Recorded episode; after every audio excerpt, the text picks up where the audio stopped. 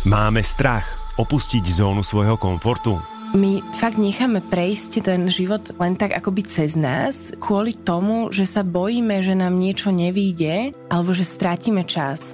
Tak ho aj tak strácaš. Alebo sa iba bojíme, čo na naše rozhodnutia povedia iní. To, čomu venuješ pozornosť, to rastie. Buď vy budeš venovať sebe a budeš rásť ty, alebo sa budeš oddelovať od toho. Toto je podcast Sabo sebou. Miesto, kde rozoberáme všetky otiene spoločenskej zodpovednosti a rozprávame sa o tom, ako robiť veci inak. Spolu lepšie. Inšpirujeme a motivujeme sa k uvedomelejšiemu životu. V tejto epizóde o seba rozvoji s mojou kamarátkou, zakladateľkou platformy udržateľnosti a koučkou Zuzanou Dudkovou je taká kategória ľudí, ktorí, Miško, ani len nevedia, že môžu chcieť robiť niečo, čo by chceli robiť. Au. Chápeš? Mm-hmm. Niektorí ľudia naozaj neveria, že môžu chcieť robiť to, čo milujú. Ja som Mišo Sabo a vy, vítajte pri počúvaní. Ešte pred malým momentom, keď nebolo spustené nahrávanie, padla tu veta medzi nami nechcem robiť veci, ktoré mi nedávajú zmysel. A presne o tom bude tento podcast. Zuzka, vítaj, som vďačný, že si prijala moje pozvanie. Ja ďakujem za pozvanie. Nevedel som si predstaviť nikoho iného, s kým absolvujem tento rozhovor. Veľmi sa teším, veľmi rada ho s tebou absolvujem. Lebo som rozmýšľal nad tým, ako sa vyrovnať s mojou súčasnou situáciou, keďže toto je posledný podcast Sabo sebou, ktorý vyjde pred uh, pauzou, pred tým, ako si dám sabatikal, ktorý interne volám sabotikal. Pochopiteľne, všade sa napcháš. A je to zároveň podcast, ktorý vychádza v deň môjho posledného vysielania v Rádiu Express keďže som sa po dlhej, dlhej, a tým myslím naozaj dlhej dobe, rozhodol, že idem do nového odvetvia svojho života, idem vo veku 38 rokov skúšať niečo nové, čo mi bude dávať zmysel, čo ma bude naplňať, pričom možno aj padnem na držku, ale veď tak to má byť. A si tu ty aj kvôli tomu, že vieš, ako sa cítim. Absolútne. Hej, ja som úplne úprimne veľmi hrdá na túto svoju vlastnosť, že neviem robiť veci, ktoré mi nedávajú zmysel, ale vnímam, že je tam jedno ale a to je tá temná stránka toho. Podľa mňa sa môžeš dostať v živote do obdobia, to možno je to, čo sa stalo tebe, že si v niečom veľmi dobrý a ľudia to vedia, že si v tom veľmi dobrý a vie to vlastne celé tvoje okolie. Aj ty to vieš, že si v tom veľmi dobrý, ale prestane ti to dávať zmysel. Hmm. A to je obdobie, kde sa potrebuješ veľmi si vstúpiť sám do seba a začať sa vlastne, začať to akože rozmotávať. Ten spletenec, ktorý je, ktorý je vnútri v tebe. A takto som to mala ja, že... Cítim tam podobnosť. je to pre mňa obdobie plné takých víziev a obrovských strachov, lebo máš pozitívny feedback alebo spätnú väzbu od svojho okolia, dári sa ti v tom, čo robíš a niečo v tebe ti hovorí, že už to nerobme, prosím, že už nie, že toto už nedáva zmysel. Mm. Máš to? Mm, poznám to. čo s tým? Poznám to, lebo v rozhlasovom prostredí som bol od svojich 14 rokov Prešiel som Rádio Koliba, Rádio OK, Rádio Európa 2. Teraz končím svoju moderátorskú rozhlasovú kariéru v najpočúvanejšom rádiu, v najpočúvanejšom čase. Hovorím si, čo viac ty môžeš chcieť. Lenže ja to tak nejak v sebe cítim, že stále potrebujem kontinuálne rásť. Aj keď sa retrospektívne pozriem, tak počas mojej kariéry, aj keď som išiel cez rádia, každý rok v septembri, buď to bolo naviazané na to, že mám vtedy narodeniny, alebo vtedy, že sa začína nová rozhlasová sezóna, vždy v septembri mi každoročne prišlo niečo nové. Niečo, čo ma posunulo ďalej, čo ma tak poťuklo, že poď, toto je nová výzva, toto je nový impuls. A tu e, v Radio Express nie, že by sa to nedialo, ale ja som pred e, dvomi rokmi začal robiť podcasty a podcastovať a byť v rozhlasovom vysielaní to je veľký, veľký rozdiel v tej slobode. Mm-hmm.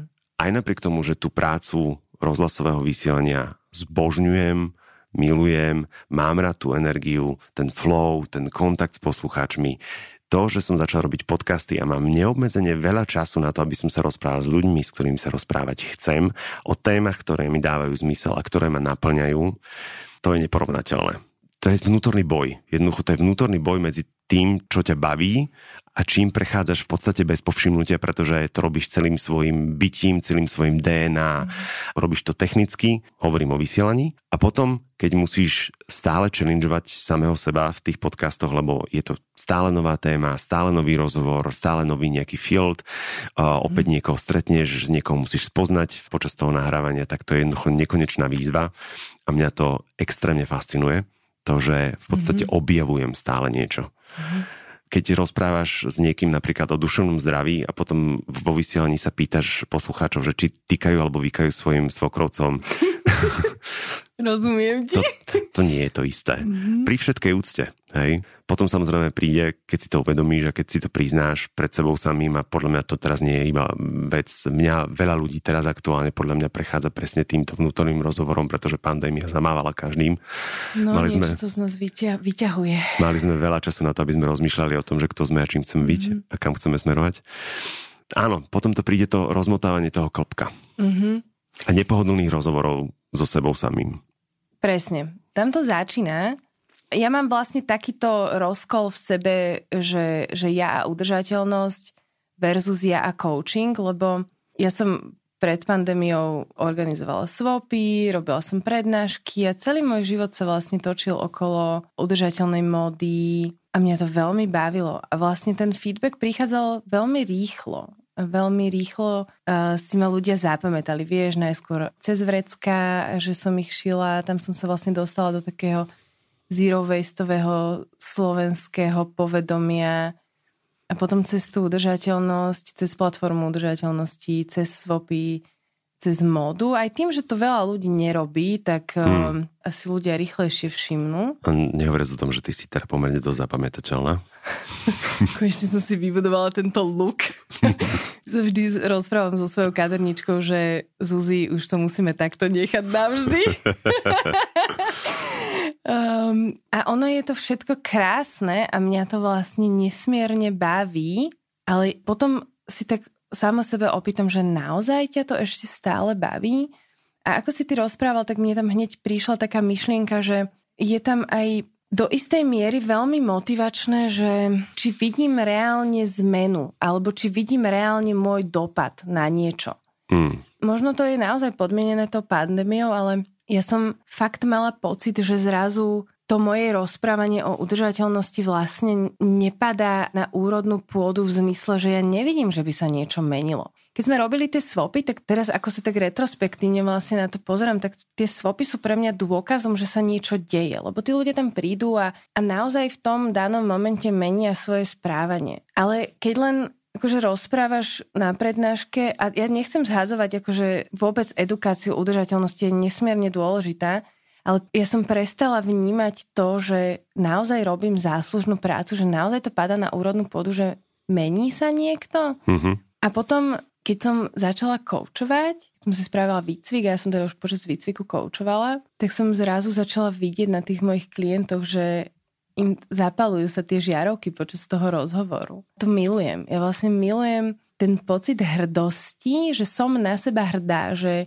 že niekto sa, nie že vďaka mne, ale že ja som svetkom toho, ako niekto niečo zmenil. Ja to fakt mám hrozne rada.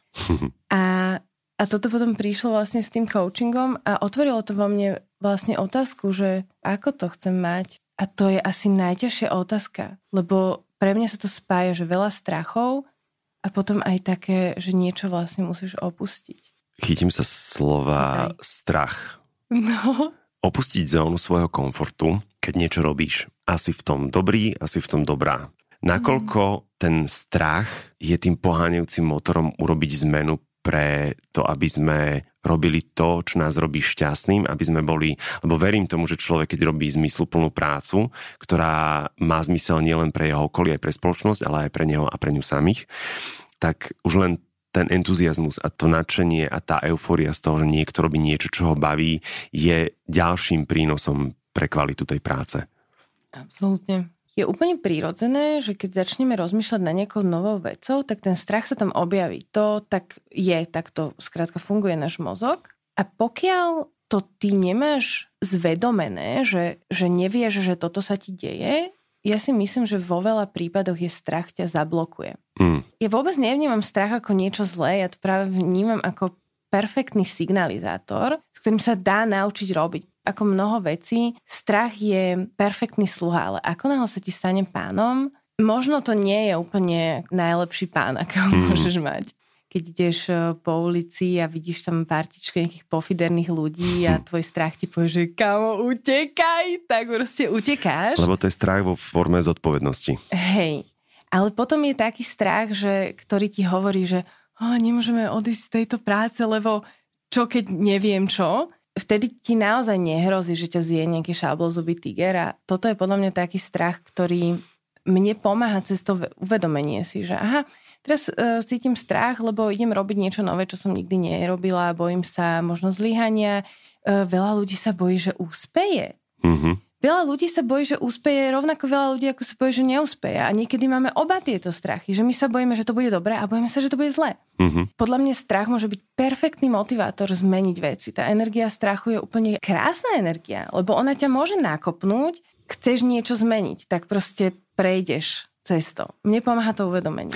Vieš aj nakresliť alebo popísať ten strach, ktorý presne takto môžeš pretaviť tú esenciu toho strachu do niečoho, čo ťa nakopne a nasmerujete k tomu, že, že áno, toto je strach, ktorý má zmysel. Zaujímavá otázka, že či to viem nakresliť alebo popísať tú emociu. Ja si to, ja, ak si sa ma to opýtal, tak hneď mi v hlave vyskočilo také chlpaté čierne zvieratko, ktoré je len také proste, vieš, má také pichliačiky a vyšiluje úplne, že čo budeme robiť, čo budeme robiť ale vlastne normálne len prísť akože cez tú lásku, cez to pochopenie, že kľud, iba sa proste ukludní a naozaj ti nehrozí nič zlé, keď pôjdeš do fitka. To prečo ma napadlo, že, že ľudia sa boja ísť do fitka, lebo sa boja, že sa strápne, alebo ja neviem čo, že sa budú na niek ľudí pozerať. A že toto je podľa mňa vyšilujúce zvieratko, ktoré ti len v mozgu hovorí, že tu nemôžeme ísť, tu nemôžeme ísť. A normálne len ako fakt cez to uvedomenie, že tu ťa nezie šablozubý tiger. Mm-hmm. Mne veľmi pomáha sa nesústrediť na ten strach, nechať ho vlastne tak, že uvedomiť si ho, že aha, toto sa deje, teraz sa niečoho bojím. Hej, možno kľudne preskúmať, že kde to v tele máš, ako sa tvoje telo správa. Myslím si, že tie emócie môžu byť akože celkom pekným aj signalizátorom toho, že ako máme nastavenú tú podvedomú mysel zistíš, že ako tvoje telo prežíva strach, hej, že kde je. A niekedy, keď začneš túto hru hrať, tak ako náhle si začneš uvedomovať svoje telo, tie emócie sa strátia, oni mm. vyšumia a zrazu si v pohode. Takže ideš, čakáš na ďalšiu. Keď toto máš, tak namiesto toho strachu sa sústrediť na to, čo ti prinesie, keď urobíš tú opačnú akciu, hej, že keď vystúpiš z tej komfortnej zóny, že keď sme pri tej posilke, že čo získaš tým, že pôjdeš si dnes zacvičiť. Mm-hmm. A tam sa nám vlastne zmení ten fokus, hej? A ty sa zrazu budeš sústrediť na to, že aha, že ale veď keď si pôjdem dnes zacvičiť, tak sa budem dobre cítiť a možno sa priblížim k svojmu vysnívanému telu alebo svojmu vysnívanému výsledku. Stačí, keď budeš mať endorfíny alebo uvidíš niekoho, možno niekoho stretneš, niekto, kto ťa bude motivovať, budeš mať dobrú náladu, budeš sa usmievať, nebudeš unavená. No, čiže že zmeniť vlastne len ten pohľad ísť do fitka je možno iné ako opustiť prácu. Čo sa týka... Ale ono je to veľmi dobre práve, že povedať, že nás takto stopuje nielen, že v pracovných záležitostiach, že idem zmeniť kariéru, ale nás stopuje vo veľa, veľa ďalších momentoch životných. Robíme nezmyselné rozhodnutia, kedy si povieme, že toto nebudem robiť, pretože sa bojím, alebo mm-hmm. neviem. A tak mm-hmm. strašne veľa príležitostí nám vďaka tomu ubieha. No hneď mi prišiel na mysel pár takýchto strachov, že čo druhý na to? Strápnim sa. Mm. Toto, že čo na to povie moje okolie, to máme mnohí z nás. Strach z úspechu, mm. strach z toho, že zlyham. Veľmi zaujímavý strach je, že strach z toho, že čo ak toto nie je správne rozhodnutie a ujde mi čas. Ja budem mrhať svojim časom. A toto keď počujem, tak ja vždy si poviem, že ale ten čas aj tak ujde. Tak že, či tak. Že to nie je tak, že... že ten čas sa teraz zastaví. Dá ti čas na to, aby že, si vyskúšal. tak si choď vyskúšať, vieš. že on vlastne aj tak ujde. A my naozaj, pokiaľ toto nemáme zvedomené, tak my len tak akoby fakt necháme prejsť ten život len tak akoby cez nás. Častokrát ho vôbec nežijeme. A nežijeme ho kvôli tomu, že sa bojíme, že nám niečo nevíde, alebo že strátime čas. Tak ho aj tak strácaš. Mm-hmm. wow. To, čo si povedala, že ľudia myslia na to, že čo na to povie ich okolie. Hmm. Veľmi zaujímavá kategória.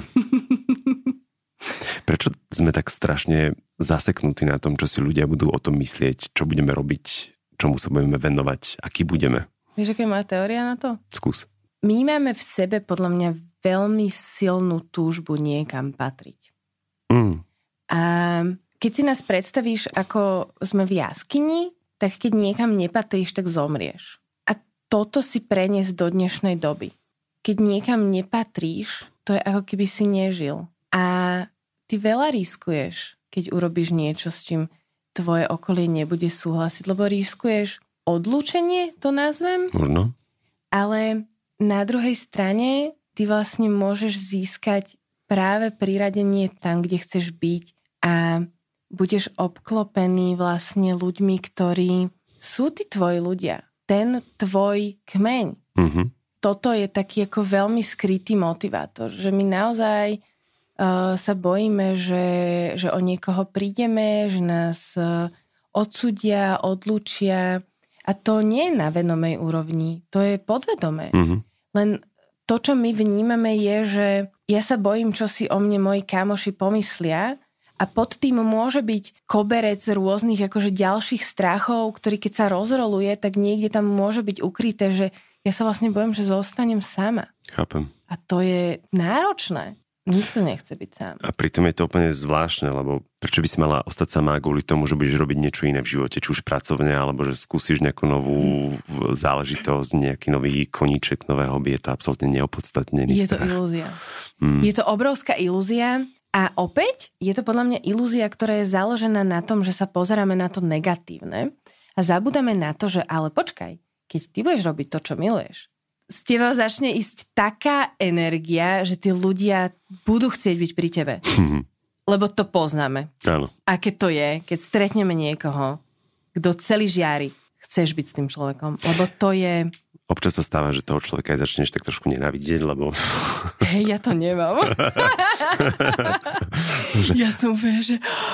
Ja to milujem, keď Áno, je to, je to super. Je Ale to... Občas, občas je to na príťaž, keď ty nie si práve ani, ani blízko toho stavu. Hej? Aj, vieš, ja to aj vnímam pri mojich klientoch, že sú také dve veci, že buď mi príde klient, ktorý chce robiť niečo, čo miluje a potom je taká kategória ľudí, ktorí Miško ani len nevedia, že môžu chcieť robiť niečo, čo by chceli robiť. Au. Chápeš? Mm-hmm.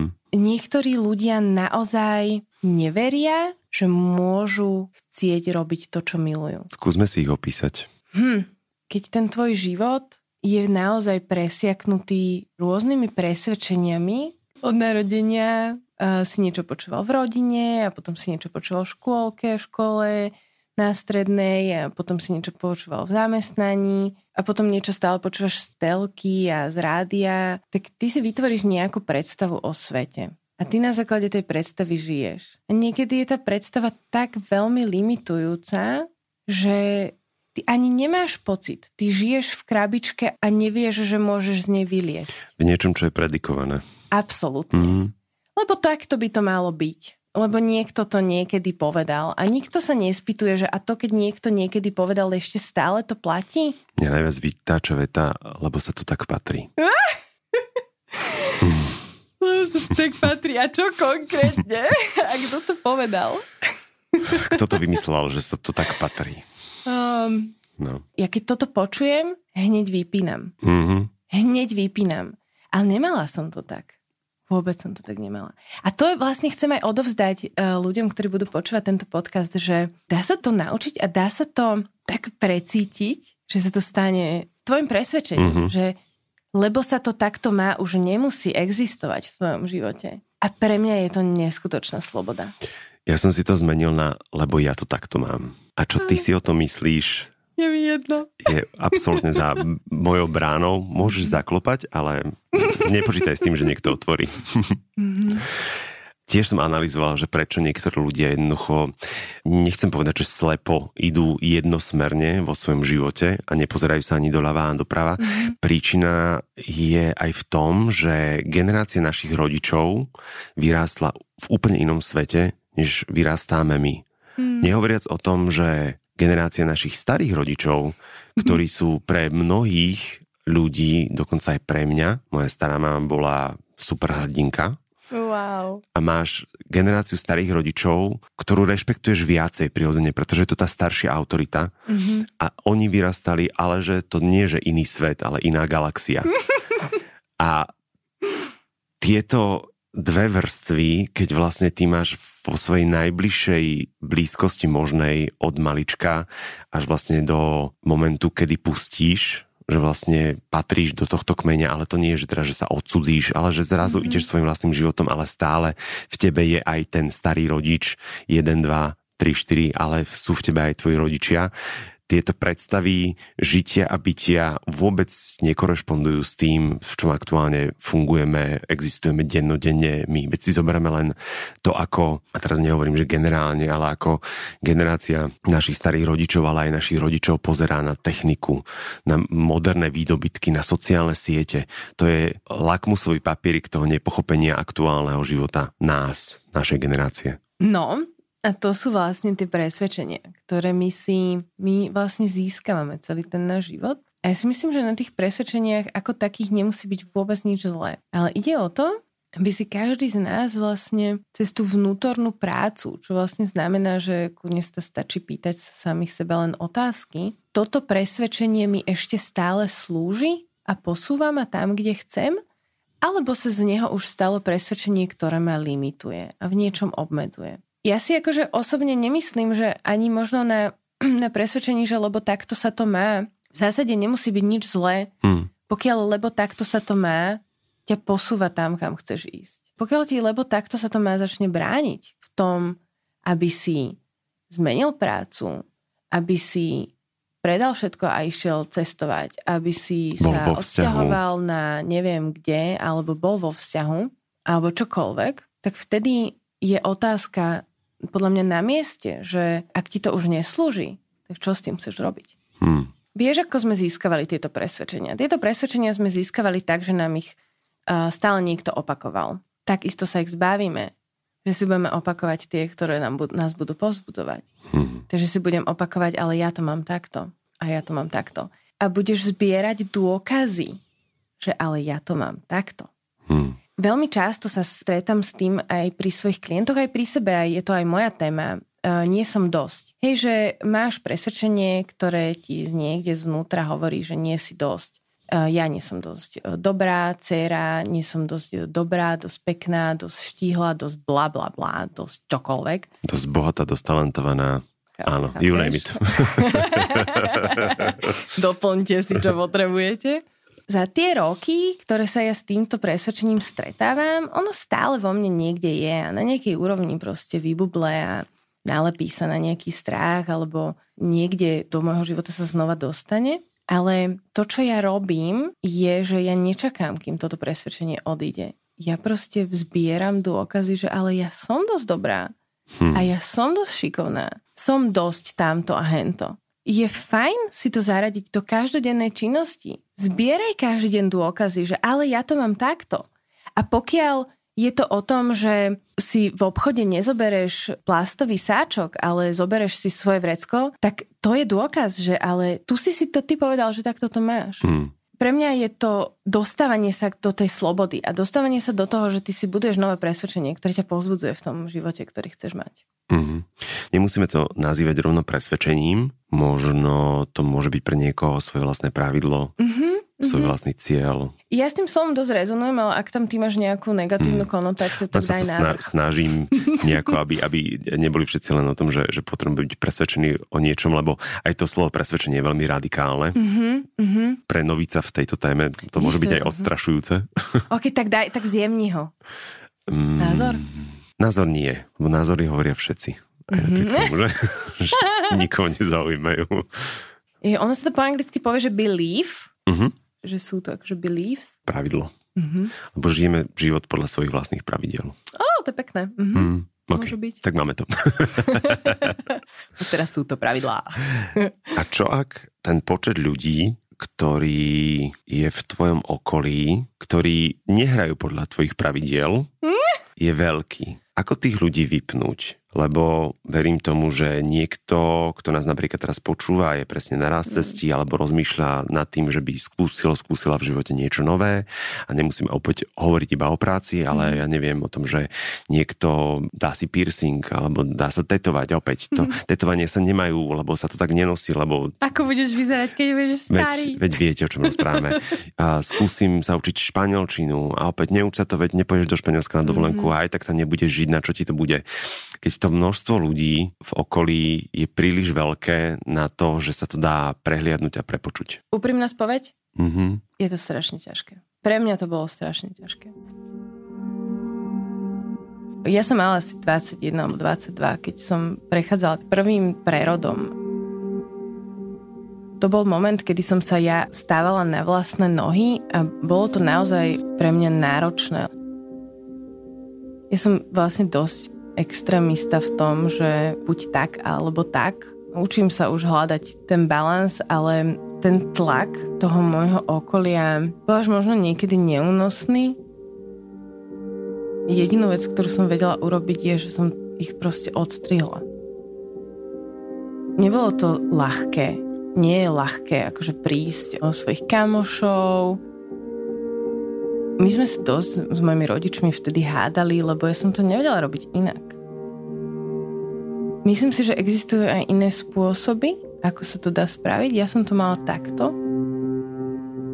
Možno sa dá niekedy nájsť nejaký kompromis, ale to, čo sa dialo v mojom živote, v niečom bolo buď alebo. Že buď si to ja teraz takto ustojím a ty tu pri mne budeš stáť, alebo si to ja ustojím a ty to nedáš. Mne veľmi vtedy pomohla jedna moja kamarátka, ktorá mi povedala, že ľudia prichádzajú do našeho života for a reason, season or lifetime, čiže z nejakého dôvodu na sezónu alebo na celý život. A toto sa mi stala taká mantra. Nie každý má byť v mojom živote na celý život a je to v poriadku. A aj vlastne naučiť sa púšťať tých ľudí, naučiť sa vzdávať tých ľudí a naučiť sa vzdávať aj tých názorov a toho, ako si to vnímal a teraz už to vnímaš inak. To nebola chyba. To bolo tak. Čiže pre mňa to úprimne nebolo úplne najjednoduchšie. Ako som ale rástla, sa mi to stáva jednoduchšie a jednoduchšie, lebo už som na to zvyknutá. A hlavne viem, čo za to dostanem. Ja som mala vždy naozaj veľké šťastie, že som pri sebe toho jedného dôverného človeka mala. Teraz je aj perfektná doba na to, že je mnoho odborníkov, ktorí ti vedia byť oporou. Verím, že pre každého existuje aspoň jeden človek, ktorý tam bude v tom s tebou. A ti to pomôže vlastne prekonať. Mne veľmi pomohla moja psychologička v tom momente, lebo ona pri mne stála vysvetľovala mi, čo sa deje. Dodávala mi to energiu a odvahu to vlastne urobiť niekedy je ten tlak toho okolia naozaj veľmi silný. Treba vydržať, pozbierať tú odvahu, lebo to, čo je na tej druhej strane toho mostíku, keď to vydržíš, tak je, je veľmi neskutočne krásne. Prešiel som si tiež niečím podobným, kedy som musel odstrihnúť veľa ľudí vo svojom živote kvôli tomu, že som tam nenachádzal pochopenie. A nie, že ani len pochopenie, ale ani podporu pre moje životné kroky. A vtedy som sa naučil zase ja moju mantru. Me first. Mm. A je to veľmi silná veta, keď si povie, že ja som pre seba na prvom mieste. Aj napriek tomu, že to pre niekoho môže znieť egoistický, egocentrický, hoci ako, Nevadí. ale všetci sme stredom svojho vlastného vesmíru. Tak to bolo, tak to je a tak to bude. Mm. Dokonca teraz cez víkend sa rozprával so svojou kamarátkou, ktorá si prechádza ťažkým obdobím svojho materstva a jej som povedal to isté. Me first sa musíš naučiť vyslovať túto vetu. To, že si matka, to neznamená, že budeš na poslednom mieste, pretože celá rodina musí byť šťastná. Ty si matka, ty si hlava rodiny, aj napriek tomu, že to pre niekoho môže znieť nepohodlne. A keď ty budeš v pohode, tak budú všetci v pohode. Tvoje deti, tvoj muž, celá rozšírená rodina. Mm. Takže me first je moja rada a moja mantra, ktorú chcem posunúť do priestoru. No, vieš, čo ti povedia v lietadle, keď vypadnú masky, najskôr si dávaš sebe masku? Toto. V živote si vždy musíš dať najskôr masku ty. Komu dáš masku, keď ty nemôžeš dýchať? ono sa to strašne ľahko povie. Veľmi ľahko sa to povie. Ale naozaj tieto vety, len tieto tri, ktoré sme povedali, uviezť do praxe, priatelia, je nádherný pocit, ale niekedy si treba naozaj vyhrnúť rukavy a možno tá cesta e, bude trnistá. Hmm.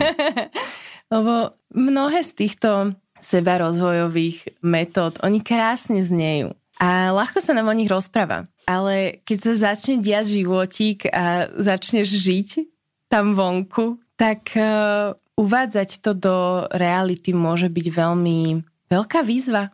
Mm-hmm. Ale nikto to zase neodrobí. To, čo mu venuješ pozornosť, to rastie. Buď ju budeš venovať sebe a budeš rásť ty, alebo sa budeš oddelovať od toho. Každý sme svojim trvalým pracovným pomerom to je krásne. Na čom inom máš pracovať, ak nie na sebe? Lebo keď pracuješ na všetkých iných, len nie na sebe, tak to znamená, že tam niečo asi nefunguje, že niečo nie je v poriadku. Vieš, čo sa mi veľmi páči? Taká vetička, že keby sa každý staral sám o seba, o všetkých by bolo postarané? Oj. Joj. A toto by trebalo aplikovať na sociálne siete napríklad. milujem túto vetu. Fantastické. Um, naozaj ju milujem stále vnímam túto našu tému, to je výstup z komfortnej zóny aj veľmi takú ako pracovnú teraz, má to taký pracovný nádych. A vnímam, to napríklad vidím na svojich klientoch, že naozaj mnohí ľudia chcú vo svojej práci pomáhať druhým. Chcú byť užitoční a chcú prispieť a chcú mať ten pocit zadosť učinenia, že robia nejakú dobrú prácu keby všetci títo ľudia to naozaj začali robiť, vieš, aké by to bolo krásne? Hmm. To by bolo, že naozaj, keď nájdeš v sebe tú odvahu a možno ju ani nemusíš mať len predstieraš, že ju máš a ideš, spravíš ten krok a naozaj sa približuješ každým tým jedným mini krôčikom k tomu, aby si naozaj naplnil aj ten svoj potenciál alebo aj len tú svoju túžbu to je krásne, že tam sa podľa mňa ako naozaj naakumuluje taký dobrý pocit, že začneš ovplyvňovať a začneš inšpirovať svoje okolie už len tým, že si nič nemusíš, stačí byť a potom presne ti začnú chodiť tie správy od ľudí na Instagrame, ktorých ani vôbec ne, nepoznáš a oni ti začnú hovoriť, že wow, že to je také super, že toto robíš a rob to ďalej. Nie je to krásne? Je to super, no. A to sú presne tie momenty, kedy vlastne si, a to sa nemusí deť iba na sociálnych sieťach, ale ty keď máš spätnú väzbu od ľudí, ktorí zrazu začnú reflektovať na niečo, čo začneš robiť, ty nemusíš absolvovať ten rozhovor sama so sebou alebo sám so sebou, že či ti to dáva zmysel, pretože zrazu vidíš, že to dáva zmysel. No. Problematické ale je, že keď niekto naberie tú odvahu, že chce vystúpiť zo svojej komfortnej zóny a chce skúsiť niečo nové a chce začať robiť niečo zmysluplné, niečo, čo bude odvážne napríklad, alebo to nemusí byť ani odvážne, jednoducho začne robiť niečo nové, a keď napríklad aj prejde cez tých ľudí, ktorí hovoria, že a to nemá zmysel, veď tu dobre zarábaš, čo robíš blbosti, mm. čo si sa zbláznila, zbláznila, mm tak uh, sa môže stať situácia, že teba to zablokuje pri prvej možnej prekažke. Ja si myslím, že je veľmi vhodné začať čítať životopisy uh, ľudí, ktorí niečo dosiahli. a zistíte, že, že prekážok príde ešte veľmi veľa mm. a tak to má byť. Nám zabudajú povedať, že to, že sa ti niečo nepodarilo, je super, že sa ti to nepodarilo, môžeš ísť ďalej, ale nám čo hovoria? Nepodarilo sa ti, si zlý. Mm-hmm. Do keľu. Vieš, že ako keby u nás to, že nepodarilo sa ti znamená, že to nemáš robiť. Nie, nepodarilo sa ti to, ešte raz to sprav a sprav to, dokedy sa ti to nepodarí. Si všimni malé detičky, keď sa učia chodiť, miliónkrát padnú na zadok mm-hmm. na tú plienku. A čo si povedia, že no tak ja asi nemám chodiť, tak by sme sa tu plázili všetci. Neplazíme sa. To znamená, že máme chodiť, aj keď nám to za začiatku nejde. Všetci to v sebe máme. Absolutne. Ja veľmi uh, rezonujem s tou myšlienkou, že každý z nás je nadizajnovaný, aby dosiahol úspech, ale každý to dosiahne iným spôsobom. A pre každého z nás ten úspech znamená niečo iné. Uh-huh. Ale uh, ja by som sa možno ešte chcela potom dostať k tomu, ty si to už aj tak načrtol, že to, že robím niečo, v čom som veľmi dobrý, ty začneš dostávať feedback zvonku a tam sa môže stať podľa mňa moment, s ktorým sme začali. A to je vlastne, že ty si v tom dobrý a teba to prestane náplňať. Mm-hmm. To je level, o ktorom sa ľuďom nechce rozprávať, lebo to je to boli. Lebo to je pre masu ľudí je to nepredstaviteľné. Mm-hmm. Lebo keď začneš napríklad o tomto rozprávať, tak všetci začnú lamentovať rukami, že čo ty viac od života chceš. Nevďačník jeden. Hej. že pozri, ako ti pán Božko nadelil, koľko mm-hmm. šťastia, čo vlastne ty chceš. Len ten život je príliš dlhý na to, aby sme celý život robili iba jednu vec do kolečka. E, buddhisti majú tak peknú vetu. Tá hovorí, že že vždy buď vlastne študentom a v každej sekunde sa môžeš niečo naučiť. Aj keby to bola tvoja posledná sekunda, tak aj vtedy sa môžeš ešte niečo naučiť. Hmm. A on ten rast niekedy môže, vieš čo znamenať? Že máš úplne krásnu kariéru, ktorú ti možno aj ľudia závidia alebo chcú byť ako ty. A ty si povieš, že ale ja si chcem proste kúpiť x hektárový pozemok a chcem ísť pestovať paradajky. to tomu človeku dáva zrazu zmysel. Presne tak. Vieš? A posunieš sa. Aj takéto rozhodnutie je opradené neskutočne veľa výzvami a neskutočne veľa strachmi. To tak je. Lebo ty opúšťaš proste niečo, čo je podľa očí spoločnosti akože ten vrchol úspechu. Mm-hmm. A ty si ideš pestovať rajšiny. Nešibe ti náhodou? no len nie. tá väčšina nevidí to, že pre toho človeka, ktorý napríklad ide pestovať rajčiny, že aj tam je neskutočne veľa víziev, ktoré musí pokoriť a veľa vecí, mm-hmm. ktoré musí pochopiť a to niekoho fascinuje. Mm-hmm. To niekoho fascinuje. Úplne. Ja som práve teda, ďakujem ti za smeč, práve v tom, v tom období, áno, že sa aj ľudia pýtajú samozrejme, že, že nebude ti to chýbať, mm-hmm. nebude ti to ľúto, nebudeš plakať. Ja neviem. Nemáš kryštálovú gulu? Ne- ja neviem. Ti? Ja neviem jednoducho, akože, ako to mám vedieť, že či mi to bude chýbať. Ešte sa to hlavne ani nestalo. Mŕtvola ešte nevychladla, hej, ak to, ak to mám byť sprostý, že ako to mám vedieť. Mm-hmm. Ale dajte mi čas, dajte mi priestor, aby som vôbec zistil, mm-hmm. či to, čo chcem ísť teraz do budúcna robiť, mm-hmm. je to, v čom budem poprvé dobrý, mm-hmm. čo mi bude dávať opäť zmysel, mm-hmm. čo ma bude naplňať šťastím a čo nám bude hnať dopredu. Mm-hmm. Až potom sa môžeme rozprávať o tom, že či mi niečo z môjho budúceho bývalého života dávalo zmysel viacej, alebo či mi to bude chýbať. Mm-hmm. V prvom rade si myslím, že, že mali by sme to nechať úplne na tých ľudí, nech každý robí svoje vlastné rozhodnutie, každý nech sa vyvála vo svojich vlastných s prepačným sračkách. Ale sú to jeho. Áno. dajme ľuďom priestor na to, aby sa, sa venovali svojim vlastným výzvam, svojim vlastným pravidlám, mm-hmm.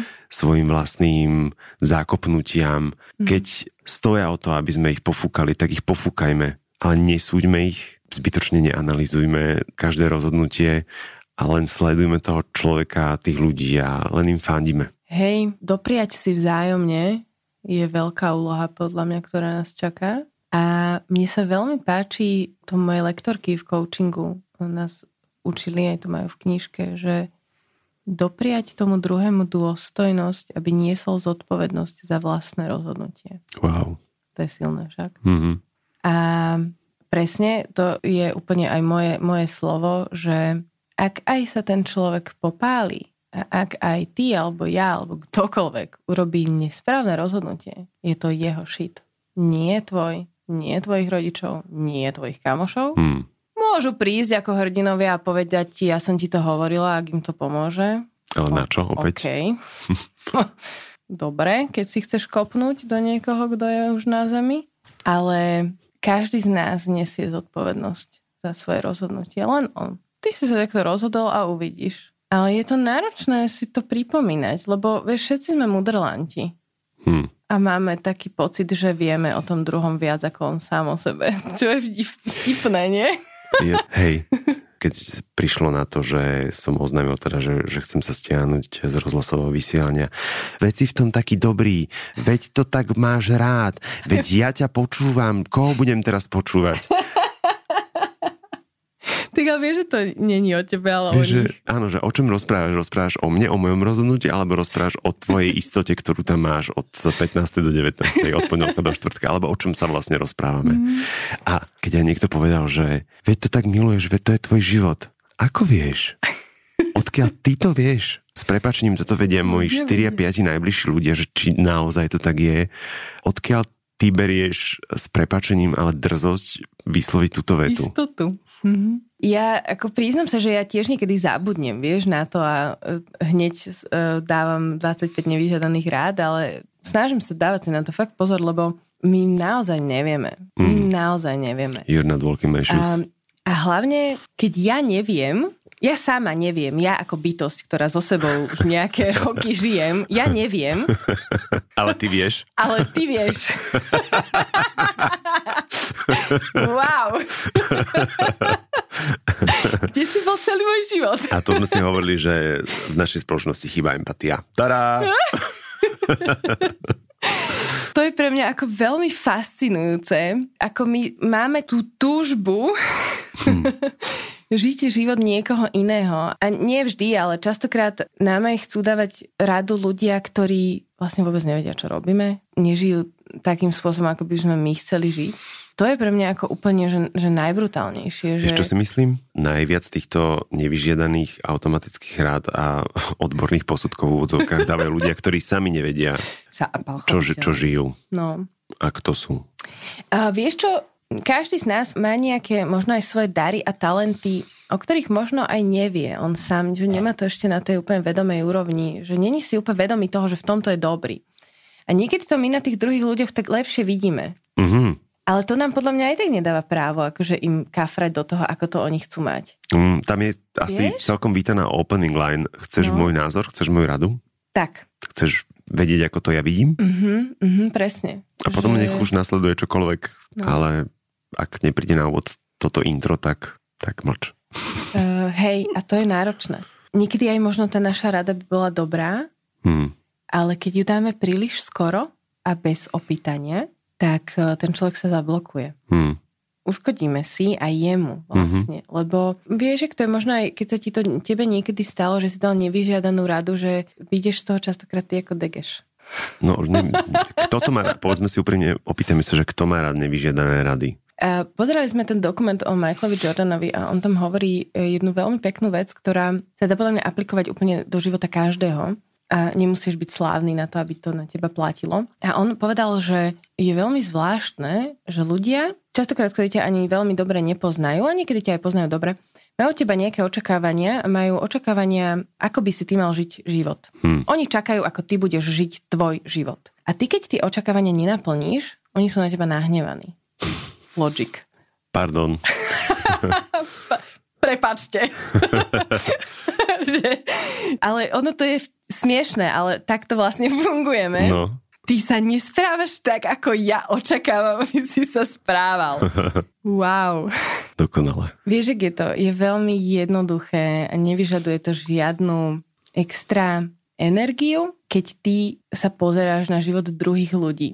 Mhm. Ale ako náhle máš ten pohľad otočiť na seba, naozaj čeliť všetkým tým nepríjemným otázkam, ktoré si v tom seba rozvoji potrebuješ klásť a čeliť aj tým neúspechom, aj tým oblastiam tvojho života, kde naozaj by bolo fajn, aby si sa zmenil, tak to je náročné a ľudia to nechcú robiť, lebo je to nechutná robota. Normálne som za, aby sa o seba rozvoji začalo rozprávať ako o tej najhoršej práci na svete, lebo vo finále je. Mhm. Lebo ty naozaj musíš prejsť momentom, kde sa začneš o sebe dozvedať veci, ktoré sa ti nepáčia. Mhm. A to ľudia nechcú vedieť. Aj keď si môžeš o sebe myslieť, že nie si dosť, niekde na druhej strane si o sebe myslíš, že si najdokonalejšia bytosť a že ty nemáš žiadnu chybu. Mhm. A ako náhle začneš tie svoje chyby vidieť a začneš vidieť to správanie, ktoré nie je také, ako by si chcel, to vyžaduje odvahu to ustať. A to ľudia nechcú robiť. Je to nepríjemné. A opäť je to darček z, z rodiny, lebo veď ktorý rodič svojmu dieťaťu povie, že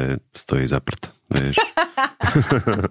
A niekedy, vieš, ani, to ani není o tom. Takto. Každý z nás má bagel Mhm. svojho šitu a dávame. Každý z nás, priatelia, každý má ten batúštek. Niekto väčší, niekto menší, ale každý ho máme. A tváriť sa, že ho niekto nemá. To je úplná blbosť. Hmm. Každý ho máme. Každý niečo v sebe spracováva. Je to úplne jedno, či je to známy, neznámy, tam ten, hen ten. Každý to má. A je len na nás, že či nájdeme tú odvahu ho otvoriť preskúmavať. Alebo sa budeme len pozerať na to, aké všelijaké bagle majú ostatní. Mm-hmm. No hen ten má hen aký veľký a ten, no pozri sa, že s tým niečo neurobí, to by mal hen tak spraviť, vieš. Presne, presne. Ale svoj nevidíš, vieš. Nie, lebo veď um, mám ho na chrbte a nie až taký veľký. Nevidím že, si dozadu. Netieni mi. No hej, lebo veď keď máš trvalý pracovný pomer, to taký akože niekde vo firme a skončíš o 16. tak jednoducho prídeš domov a chceš si dať pivo a pozrieť si seriál alebo futbal a nechce sa ti jednoducho rýpať sa v sám sebe, nie? A upratovať si baglík. Aká škoda, že sa hmm. ti nechce. Aj tak tá hlavná myšlienka je o tom, že ten sebarozvoj, aj keď je to nepríjemné, je krásny. Lebo ťa to dostáva k tej slobode a dostáva ťa to tam, kde chceš ísť. Ale naozaj to nie je prechádzka rúžovou záhradou vystúpenie z komfortnej zóny nebýva pohodlné, ale môžeš si zvyknúť na to, že si zvykneš, že vychádzaš z tej komfortnej zóny. To je proste ako keď chodíš do posilky. Trénuješ tie svaly a oni rastú. A keď trénuješ vychádzanie z komfortnej zóny, tak rastie tvoj sval vychádzanie z komfortnej zóny. A ty už vieš, že nejakú váhu unesieš a môžeš si pridať. Ale ty to zvládneš, lebo už si na to zvyknutý.